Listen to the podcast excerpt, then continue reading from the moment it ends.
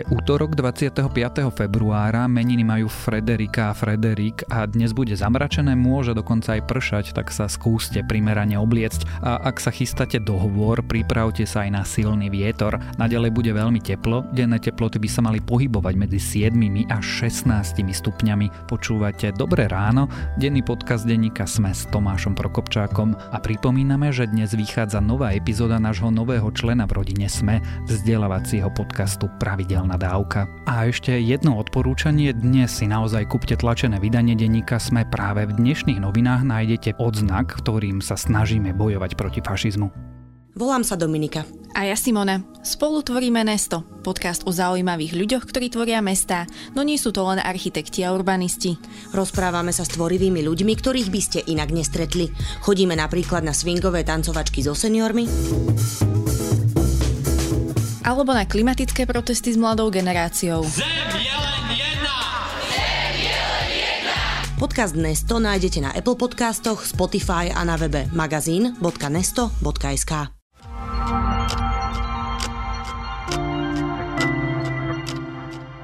A teraz už krátky prehľad správ. Ak chcete voliť mimo miesta svojho trvalého bydliska, až do konca tohto týždňa môžete požiadať o hlasovací preukaz. Musíte tak však urobiť osobne a to na primeranom mieste vo vašej obci. Obec vám následne bezodkladne vydá tento hlasovací preukaz.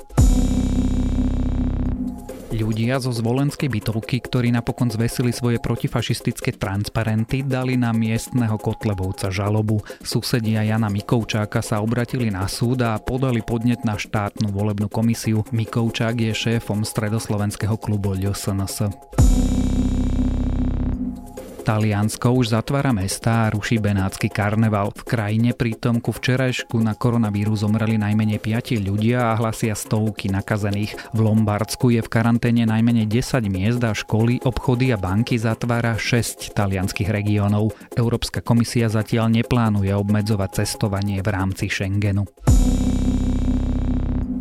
Praha pomenuje námestie pred ruskou ambasádou po Borisovi Nemcovovi. Názov tak zmení dnešné námestie pod Kaštany, na ktorom sídli ruské veľvyslanectvo. Pomenovanie po zavraždenom ruskom opozičnom politikovi včera schválilo mesto. Premenovanie sa nikoho ďalšieho nedotkne, pretože na celom námestí je jedinou adresou práve ruská ambasáda. Zvláštne správanie hviezdy Betelgeuse pokračuje. Hviezda, ktorá začala nečakane pohasínať a špekulovalo sa o jej explózii, sa najnovšie začala znovu rozjasňovať. Astronomovia zatiaľ netušia, čo sa zhruba 700 svetelných rokov od našej planéty deje. A ak vás tieto správy zaujali, viac nových nájdete na webe sme.sk.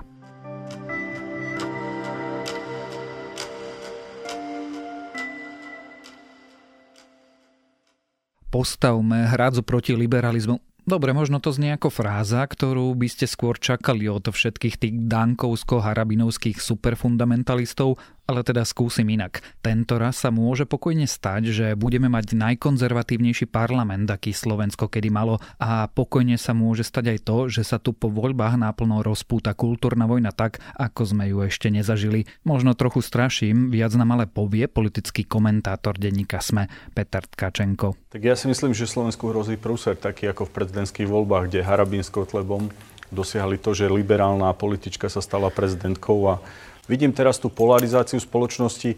Bojím sa toho, čo prichádza nie kvôli koalícii, ale kvôli tomu, čo Slovensku hrozí a bojím sa toho, že Kotleba spôsobí, že vyhrá liberálna demokracia. Peter, kde kto sa to vyhraňuje proti liberalizmu, ale teda čo to vlastne je a špeciálne čo to je na Slovensku? No, to je strašne zaujímavá otázka. To je ako keby si sa ma pýtal na dejinách politického myslenia na nejakej skúške, tak ja teraz neviem, že či mám začať e, s nejakým Johnom Lockom alebo tak, ale asi skôr nie. Asi nám ide o to, že čo to znamená v tej našej e, bežnej politickej prevádzke. No, na Slovensku to asi znamená, čokoľvek mimo kánonu katolíckej cirkvi. Hej, evanielici sú ešte tak, že niekedy áno, niekedy nie. No celkovo je to síce pomílené, ale asi sa s tým pre účely nejakej diskusie musíme zmieriť, že na Slovensku akoby to konzervatívno-liberálne delenie v skutočnosti znamená akože konfesionálne a nie konfesionálne. Samozrejme nie úplne to pokrýva, ale do veľkej miery to tak je. U nás si ti kresťanské kruhy alebo, alebo až uh, také uh, katolícko-fundamentalistické sprivatizovali tú nálepku konzervatívec, takže to vlastne znamená, že každý, kto je mimo tohto rámca, tak je, tak je vlastne liberál. To znamená, že liberál je niekto na Slovensku, kto poprvé trebárs nie bezvýhradne rešpektuje učenie katolíckej cirkvi, čo sa týka partnerského alebo manželského života. Potom sa tam asi skrie akékoľvek niečo s drogami, okrem tých, ktoré opäť povoluje Biblia. To znamená, že môžeš sa opíjať, ale nemôžeš si dať trávu.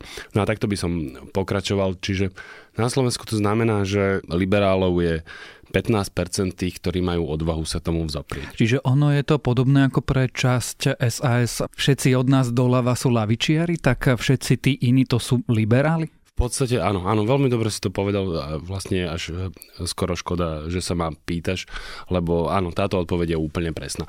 V slovenskej diskusii zvlášť, ak sa rozprávame z pozície týchto, akože oni si hovoria konzervatívci, ale dobre, zmierme sa s tým pre účely tejto diskusie, to tak rozprávajme, tak e, všetci, ktorí sú mimo rámca takého naozaj toho nábožensko až fundamentalistického, tak sú liberáli keď e, sa teda stavia domnela hrádza proti liberalizmu, alebo teda zabraňme liberálom ovladnúť našu krajinu krásnu, rázovitú, tým sa myslí čo?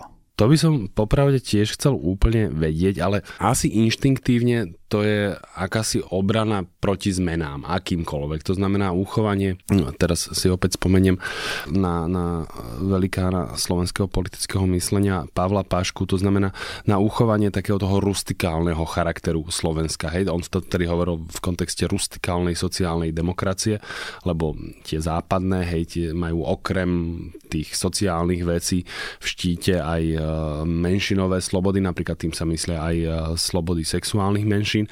No a, a toto ako keby na Slovensku nie je úplne populárne, takže takto by som to povedal. Dlhé roky my sme sa ako keby chceli podobať na západ, hej, že to ako zlepšovanie Slovenska, ako si pocitovo, hoci to možno nikto tak nepovedal, ale tak sme to cítili, bolo zozápadňovanie Slovenska. To znamená aj, aj bohatnutie, v istom zmysle to znamenalo akože pravicovú agendu, to znamená budovanie kapitalizmu a slobodného trhu, čo nakoniec dopadlo tak, že možno, že sme pravicovejší a, ako ten západ, zvlášť európsky. No a potom k tomu vlastne prichádzali aj tie osobné slobody. To znamená, že táto hrádza proti liberalizmu je ako keby volanie potom, aby sme v tomto zozápadňovaní zatiahli ručnú brzdu. Asi, asi to takto by som to nazval. Čiže je to volanie potom, aby niektoré slobody už slobodami neboli?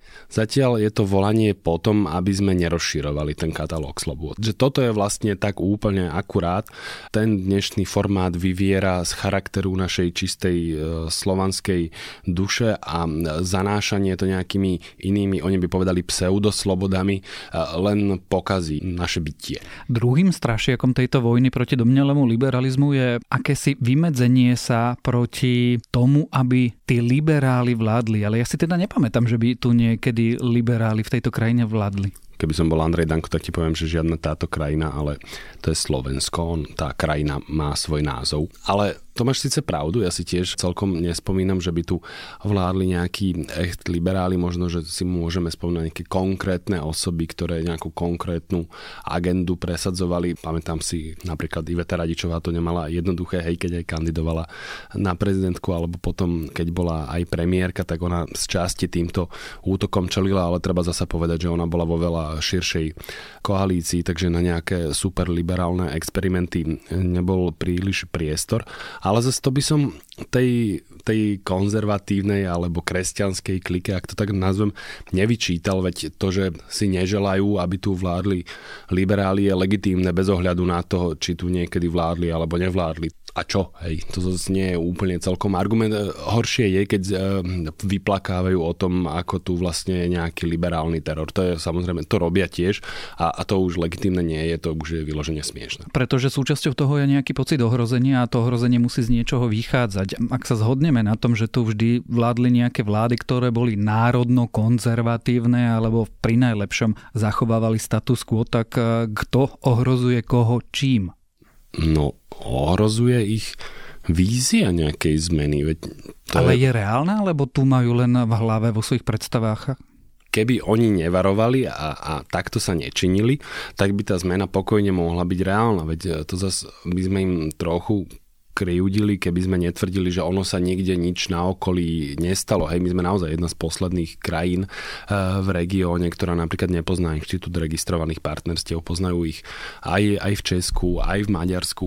To znamená, že to zase nie je akože z prsta vycúcané, hej, že v úvodzovkách toto nebezpečenstvo tu nie je prítomné. Takže v tomto zmysle je ten ich boj legitímny a oni tie hrozby samozrejme vidia na každom kraji. Oni aj vedia v podstate, že dejiny sú proti ním, hej, lebo ak sa pozrieš na európske dejiny za posledných oduka strelím 500 rokov, tak v podstate celá akože kultivácia a bohatnutie ide ruka v ruke s dekonfesionalizáciou, ak to tak mám povedať. To znamená vytesňovaním či už cirkvy z úlohy štátu alebo všeobecne z verejného pôsobenia a, a také riedenie jej aj mekej sily. A, a toto sa oni snažia zastaviť. Napriek tomu, že vlak dejín ide nejakým smerom, tak my už v nedelu môžeme mať možno najkonzervatívnejší parlament v dejinách Slovenska. Môžeme? Úplne pokojne. Ja som si, keď si mi povedal, o čom sa chceš rozprávať v podcaste, tak, tak pracovne načrtol, ako zhruba očakávam volebné výsledky. Nie, že by som mal kryštálovú gulu a že by som to trafil, ale zrejme nejako rámcovo už tušíme. A a v zásade mi vyšlo, že okrem SAS e, a časti koalície PS spolu budú všetky ostatné strany e, buď naplno to, čomu sa v slovenskom diskurze hovorí konzervatívne, alebo tam budú mať aspoň nejaký element takýchto akože ochrancov života od počatia, alebo bojovníkov proti genderom a podobne. To znamená čo? A keď skonkrétnym tú otázku, je možné, že budúca vládna koalícia bude napríklad bez PS spolu? Uf, takto to je, je to zaujímavá hypotéza, hej, dá sa nad tým rozmýšľať, aj toto som si pracovne rozpočítal, lebo takto akože keď ideme budovať tú akože konzervatívnu koalíciu, eh, čo si a rádzu proti sa, liberalizmu. Rádzu proti liberalizmu, ale akože asi ju zrejme ideme budovať zase na základe nejakých eh, siločiar, ktoré máme, tak musíme odložiť na bok treba smer a kotlebu, hej, takže už sa nám to bude skladať ťažšie, ale napriek tomu, ako som to rátal, tak trošku s privretými očami, síce je to politicky komplikovaná vec, takže dalo by sa to zložiť aj bez SAS a bez tej progresívnej časti PS spolu. Čiže ľudia od Beblavého by tam zostali? takto ja to nechcem hovoriť akože a kresliť ako politickú realitu. Ja to skôr uh, sa snažím, nemyslím si, že je to politicky uhrateľné toto, hej. A skôr sa to snažím ilustrovať tie pomery mocenské v parlamente, hej, že aká je silné bude to konzervatívno-fundamentalistické krídlo a bude silné veľmi. To znamená čo? Čo sa bude diať? Ako sa to bude prejavovať na nastolovaní tém, ktoré v tom parlamente budú na stole? Opäť platí, že nemáme kryštálovú gulu, ale vzhľadom na to, ako sme videli v podstate za posledné dve volebné obdobia, sa mi zdá, že intenzita tejto témy narástla. Bolo by vlastne čudné, keby sa teraz vytratila. Čiže som si takmer istý, že tie témy prídu a buď prídu úplne zvonka, to znamená akože z občianského sektora alebo nejaké spoločenské udalosti tomu dajú priestor, alebo cieľene politicky. A podľa mňa by boli Kotlebovci a alebo v smere padnutí na hlavu, keby tieto témy nevyužívali. Hej. Čiže nech to budú, teraz nemyslím konkrétne tie témy, ale, ale príklad, hociaké Marrakeše, istambulské protokoly, hociaké témy, oni, oni tento typ konfliktov e, sa budú snažiť zasiať do budúcej koalície, nehovoriac o 27 e, návrhoch na ochranu života a tak ďalej. Čiže toho sa nezbavíme, to bude v parlamente určite prítomné. Ak by súčasná demokratická opozícia tie voľby vyhrala a postavila by vládu, dokáže prežiť takúto palbu kultúrnej vojny? To je na ich zručnosti. Záleží v akej podobe. Je napríklad pokojne možné, že ako som to pracovne vyrátal, že vlastne tie konzervatívne krídla budú oveľa silnejšie a vlastne budú mať väčšinu dostatočnú aj, aj bez tých akože liberálov a aj bez Kotlieb a, a Smeru, tak vlastne by to vedelo prežiť ako demokratická opozícia takého toho superkonzervatívneho strihu. Ty si vieš predstaviť, že by v hodnotových otázkach tohto typu bolo voľné hlasovanie? No, ono bohužiaľ sa mi zdá, že bolo voľné takmer vždy respektíve niektoré strany akože sa snažili hľadať e, spoločné postoje, ale väčšinou sa tvária, že tam je e, voľné hlasovanie. To môže byť naozaj cesta do záhuby. Že, že na tomto sa tá koalícia môže rozlomiť. Pýtam sa práve preto, že keby sme pripustili voľné hlasovanie v týchto kultúrnych, mravných otázkach, tak e, PS spolu alebo PSS a S nevyhnutne prehrajú všetky hlasovania. Áno, som si tým takmer istý. Preto je vlastne v ich záujme, aby, aby sa v tomto dohodlo status quo. Paradoxne, oni by mali byť tí konzervatívni v zmysle, že nechajme veci na pokoji, lebo čím viac oni napríklad sa budú snažiť forsírovať svoje témy, tak zrejme oni budú, keby, ja nemám rád to slovo, že provokovať, e, tak to ani nemyslím, ale ako keby bude to hodená rukavica pre tú druhú stranu, tak to skôr poviem. A rozumejú tomu ich voliči, lebo teda čas volictva, ktorá napríklad túži po registrovaných partnerstvách? Ja som si nie istý, aká časť volictva túži po registrovaných partnerstvách. Ja poviem úprimne, že politicky ja by som za to hlasoval za, ja s tým nemám vôbec žiaden problém, ale zase musím aj úprimne povedať, že nepovažujem to za ku svoju srdcovú eh, agendu. No, ťažko sa mi to háda. Naozaj ja vlastne nevidím nejaký silný prúd, ktorý by si to želal. Možno konkrétne v PS nejaký taký relatívne silný prúd existuje, ale že by sa oni kvôli tomu hádzali o stenu, to sa mi nechce veriť. Tak to skúsim uzavrieť takou zhrňujúcou otázkou. Ako teda bude vyzerať ten parlament, o čom sa bude podľa teba hádať a o čom by sa hádať mal? Mal by sa hádať podľa mňa o dôležitých veciach. To znamená financie, školstvo, zdravotníctvo, to sú od boku prvé tri veci, čo mi napadnú. O zahraničnej politike by sa hádať nemal, tam by malo byť e, úplne jasno.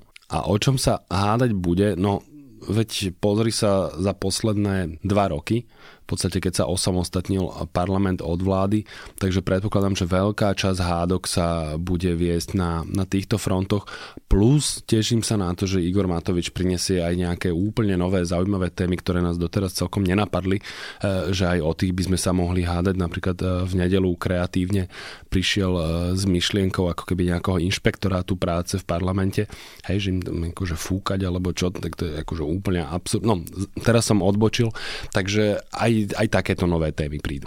O spore medzi domnelým konzervativizmom a domnelým liberalizmom, špeciálne v slovenských podmienkach, sme sa rozprávali s politickým komentátorom denníka SME Petrom Tkačenkom. Podľa mňa životné partnerstva sú súčasťou normálnej, modernej, férovej krajiny. Ľudia sú si rovní. Mali by byť vy ako právnik, pán Danko, to snať poznáte. Mali by mať rovnaké zákony. Pán Truban, sexuálne právo nie je základné ľudské právo. Ak legitimizujete homosexuálne zväzky, a legitimizujete spolužitie, otvárate riziko adopcie detí homosexuálnymi pármi. Ale ja budem bojovať s vami, aby som ten liberálny svet nedovolil opantať Slovensku žiadne adopcie homosexuálov, žiadne drogovania a žiadne pravidlá a že všetko sa môže.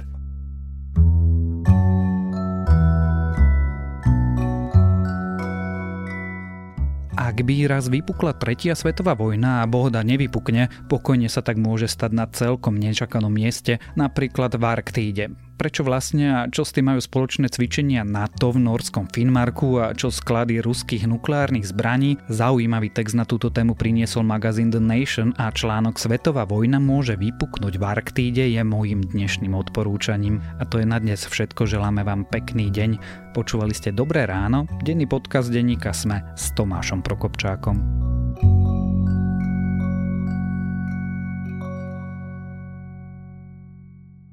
Nesto Nový podcast o ľuďoch, ktorí tvoria mesta budúcnosti a rozmýšľajú aj o spolunažívaní v nich. Mesto, podcast o tvorivých ľuďoch, nájdete na Apple Podcastoch, Spotify a na webe magazín.nesto.sk.